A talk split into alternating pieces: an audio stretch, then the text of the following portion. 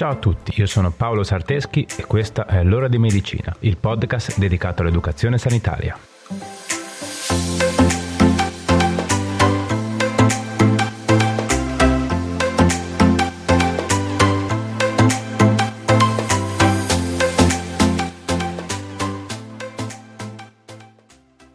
Ciao a tutti e bentornati. Oggi affrontiamo un argomento richiesto da alcuni di voi sui miei canali social, l'endometriosi. Come sempre, prima di cominciare con la patologia in sé per sé, diamoci dentro con un ripassino di fisiologia. L'utero è un organo genitale femminile impari e cavo, situato nella cavità addominale inferiore. Il suo compito principale è quello di accogliere la cellula uovo fecondata e garantirne lo sviluppo e la crescita durante la gravidanza. La parete dell'utero è suddivisa in tre strati. L'endometrio, tonaca mucosa che riveste l'interno della cavità uterina, Miometrio, tonaca muscolare costituita da tessuto muscolare liscio che rappresenta circa il 90% dello spessore complessivo dell'organo, e il perimetrio, che è una tonaca sierosa, ovvero un foglietto peritoneale che lo riveste esternamente. L'endometriosi è una patologia che colpisce il 10-15% delle donne in età fertile e il 30-50% delle donne non fertili o che hanno difficoltà a concepire. Il problema di questa patologia è che spesso la via per diagnosticarla è lunga e porta anche con sé sofferenza psicologica, da non trascurare per la donna che ne soffre. In Italia le donne che soffrono di endometriosi sono circa 3 milioni. È una patologia cronica ed invalidante, per la quale quindi non esiste, almeno ad oggi, una cura definitiva. Ma cosa si intende per endometriosi? Che cosa comporta questa patologia? In pratica è una condizione patologica caratterizzata dalla presenza di endometrio in zone in cui questo fisiologicamente non dovrebbe esserci, come ad esempio all'esterno dell'utero o in parti di utero non appropriate. L'endometriosi può essere divisa in due categorie. L'endometriosi interna o adenomiosi, quando l'endometrio ectopico, ovvero situato in sede diversa da quella del normale, si trova nel miometrio oppure endometriosi esterna, conosciuta anche come endometriosi propriamente detta, quando l'endometrio ectopico invade gli organi pelvici, ovaie, tube, vescica, intestino, o anche quelli al di fuori della pelvi, polmoni, reni, eccetera. Tra questi tipi di endometriosi, la più comune è quella esterna, che riguarda le ovaie. Per quanto riguarda la causa, non c'è molta chiarezza, ma esistono diverse teorie che cercano di spiegare il possibile meccanismo di insorgenza della patologia. Vediamo di linkare le principali.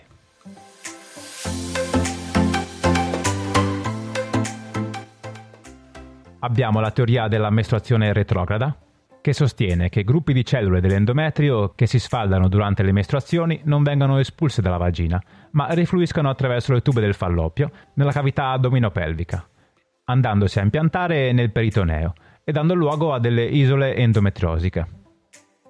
Un'altra teoria è quella della disseminazione ematica o linfatica, la quale sostiene che alcune delle cellule dell'endometrio, mediante le vene pelviche, possono raggiungere organi anche al di fuori della cavità pelvica. Poi esiste la teoria metaplastica, secondo la quale alcune cellule del peritoneo possono andare incontro, per cause sconosciute, ad una trasformazione in cellule dell'endometrio. Abbiamo poi la teoria ormonale, secondo la quale alcuni ormoni, in particolar modo gli estrogeni, durante la pubertà femminile indurrebbero alcune cellule, che erano destinate a diventare altro, a trasformarsi in cellule endometriali. Poi c'è la teoria della predisposizione genetica, che afferma che ci sia una base di ereditarietà, perché un numero importante di donne con endometriosi ha un parente di primo grado che ne soffre. Altra teoria è quella dell'impianto iatrogeno, che nasce dalla dimostrazione che è possibile che a seguito di un intervento chirurgico, come un cesario o un'isterectomia, del tessuto endometriale si impianti sulla cicatrice chirurgica. Ultima teoria è quella dell'alterazione immunitaria endoperitoneale, secondo la quale l'endometriosi può essere dovuta da un disturbo immunitario. Infatti, in condizioni normali, il sistema immunitario avrebbe riconosciuto che le cellule endometriali risalite dalla tubo di falloppio non sono nel posto in cui dovrebbero essere e avrebbe dovuto eliminarle ma se il sistema immunitario ha dei problemi, questo meccanismo di difesa non avviene. Ok, dai, ci siete? Tante teorie, eh? tutte possibili e tutte ancora da verificare. Quindi è possibile che tra un mese o tra un anno o tra chissà quanto questa puntata risulti vecchia e non più aggiornata secondo le ultime evidenze scientifiche. Ma diciamo che questo è il bello della diretta. Va bene, adesso passiamo a parlare dei fattori di rischio, ovvero quei fattori che aumentano la probabilità di sviluppare endometriosi. Che sono la nulliparità, ovvero il non aver mai partorito, la prima mestrazione, anche detta menarca, in età precoce, la menopausa in età molto avanzata, cicli mestruali brevi, inferiori a 27 giorni, mestruazioni molto prolungate, conta che la durata media è di 7 giorni, quindi per prolungata intendiamo più di 7 giorni, alti livelli di estrogeni nel corpo, abuso di alcol, familiarità, presenza di una condizione medica che impedisce il passaggio del flusso mestruale al di fuori del corpo e presenza di anomalie uterine. Ok, ora parliamo di sintomi, ovvero i disturbi che porta alla patologia. È bene saperli per poterli riconoscere il prima possibile e fare tutti gli accertamenti del caso. Ma l'endometriosi si può manifestare in maniera variabile da donna a donna. Ci sono donne che non presenteranno mai alcun sintomo, altre che presentano sintomi lievi e altre che hanno disturbi veramente rilevanti e fastidiosi. I principali sono dolore pervico ricorrente, quindi cronico, che di solito compare prima o durante le mestruazioni, dismenorrea, ovvero mestruazioni molto dolorose, dispareunia, ovvero dolore genitale e in zona pelvica durante i rapporti sessuali, menorragia, ovvero perdita abbondante di sangue durante le mestruazioni, metrorragia, che è perdita di sangue uterino al di fuori delle normali perdite ematiche legate al ciclo mestruale, riduzione della fertilità, presenza di masse o tumefazioni pelviche che provocano dolore, e senso di fatica, episodi di diarrea, costipazione o nausea, soprattutto durante le mestruazioni. Ok, bene. Come ormai sapete, quando si parla di una patologia dobbiamo citare anche le possibili complicanze che ne derivano.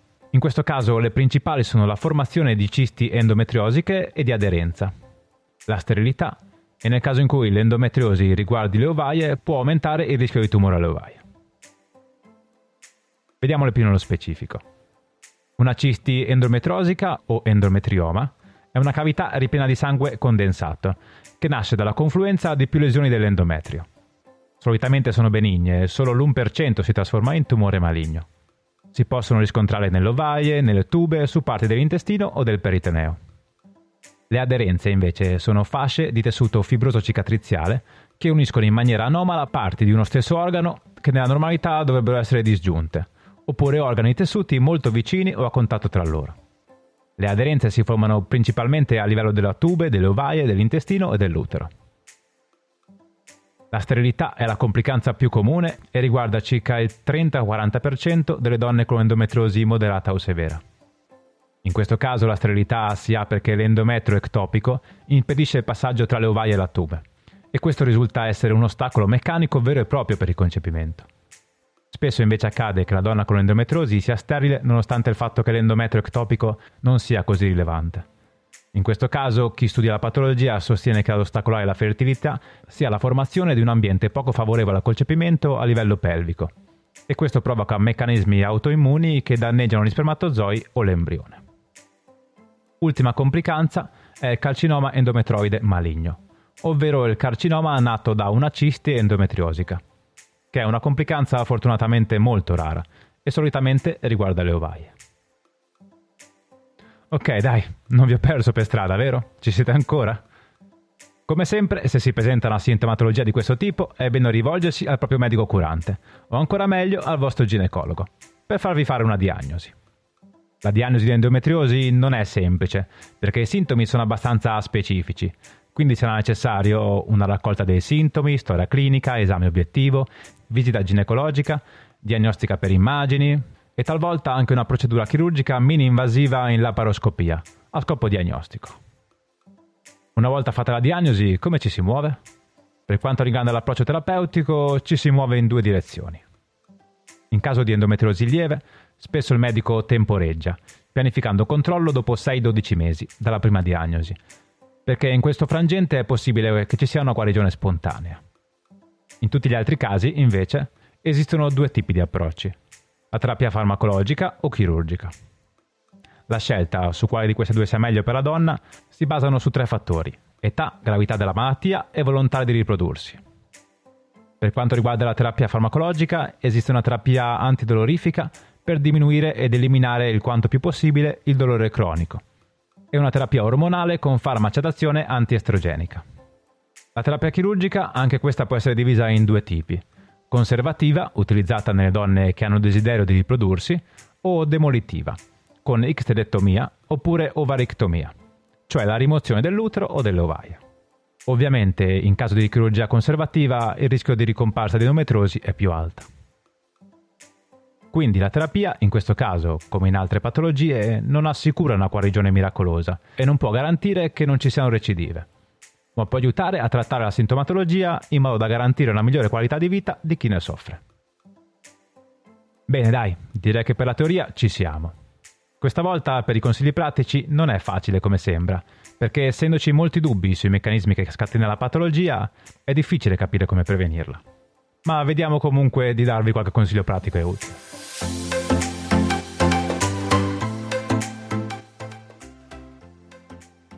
1. Se hai dei sintomi, tra quelli indicati prima, vai dal ginecologo, in modo da fare degli accertamenti e una diagnosi il più veloce possibile. 2. Non sottovalutare o sminuire il tuo dolore. 3. Può essere utile fare rete con gruppi di donne che soffrono della stessa patologia, per condividere sia le esperienze, ma anche informazioni utili in dialogo tra pari. 4. Mettiti nell'ottica del lungo termine. Si tratta di una patologia cronica, quindi non fissarti sul guarire, ma sull'imparare a gestirla e a conviverci. 5. Il controllo del dolore è molto soggettivo. Oltre alla terapia farmacologica prescritta dal tuo medico, può essere utile imparare tecniche di rilassamento. 6. Non vergognarti se senti il bisogno di un sostegno psicologico. È normale. Endometriosi o no, può succedere a chiunque, in qualunque fase della vita, di aver bisogno di supporto psicologico. 6. Tra i sintomi abbiamo citato anche il dolore durante i rapporti sessuali. Si può provare imbarazzo o trovare inappropriato parlare di questo con il proprio ginecologo. Invece è importante. È un sintomo anche questo e come tale non deve essere trattato come un segreto. Anche perché può essere risolvibile. Ovviamente anche il partner deve essere informato del dolore che si prova. 7. Fai una visita ginecologica all'anno, endometriosi o no. È una buona abitudine da prendere e non abbandonare. Tieniti controllata e aderisci ai percorsi di screening che ti vengono proposti, perché sono ottimi modi per reagire tempestivamente se si trova qualcosa che non va. Ok, bene, anche per oggi siamo arrivati alla fine. Spero siate riusciti a seguirmi fino alla fine e che la puntata vi sia piaciuta.